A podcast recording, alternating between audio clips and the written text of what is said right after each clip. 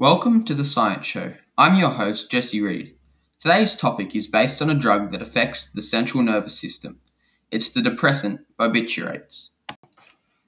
In 1864, German chemist and the founder of Bayer Chemicals Company, Adolf von Baeyer, discovered barbiturates. Baeyer discovered the drug while he was working on a drug combining urea and malonic acid, which is the chemicals found in apples.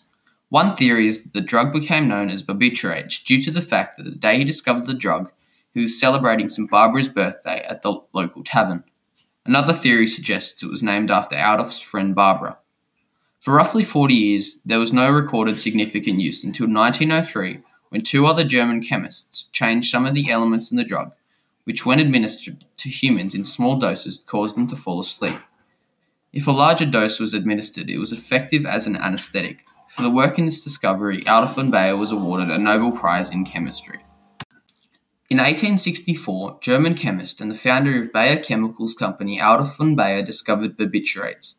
Baeyer discovered the drug while he was working on a drug combining urea and malonic acid, which is the chemical found in apples. One theory is that the Recently, there has been research conducted on the use of barbiturates in treating terminally ill people.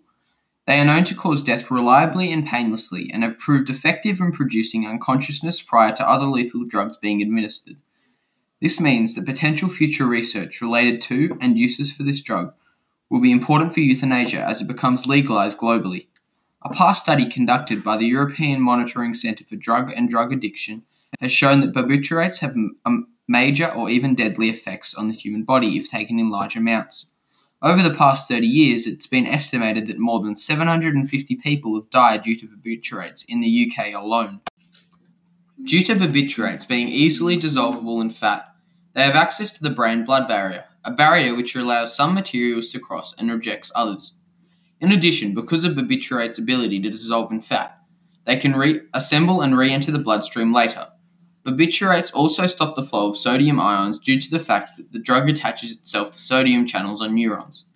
As a result of the sodium ions not being allowed to th- flow through the neuronal membrane, action potentials, the process of a neuron sending information down an axon away from the cell body, can't be produced. Barbiturates also can increase the flow of chloride ions across the neuron- neuronal membrane. This may occur through binding to the receptor for the neurotransmitter called the GABA a dietary supplement that reduces neuronal excitability throughout the nervous system. Homeostasis is the ability to maintain internal stability in an organism to compensate for environmental changes. Cellular homeostasis is maintaining a balance of factors that contribute to making a cell healthy. If someone overdoses on barbiturates, they can cause respiratory failure. In order for the body to return to its form before the barbiturates were taking, it must get oxygen to the lungs and other organs, as well as remove carbon dioxide from the body.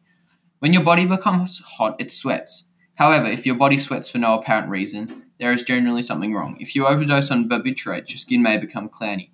clammy. This is your body saying it has overheated due to the drug and is trying to restore it due to a balanced temperature.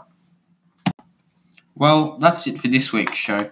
I hope you've enjoyed it and have learnt something valuable. Until next week, I've been Jesse Reed, and this has been The Science Show.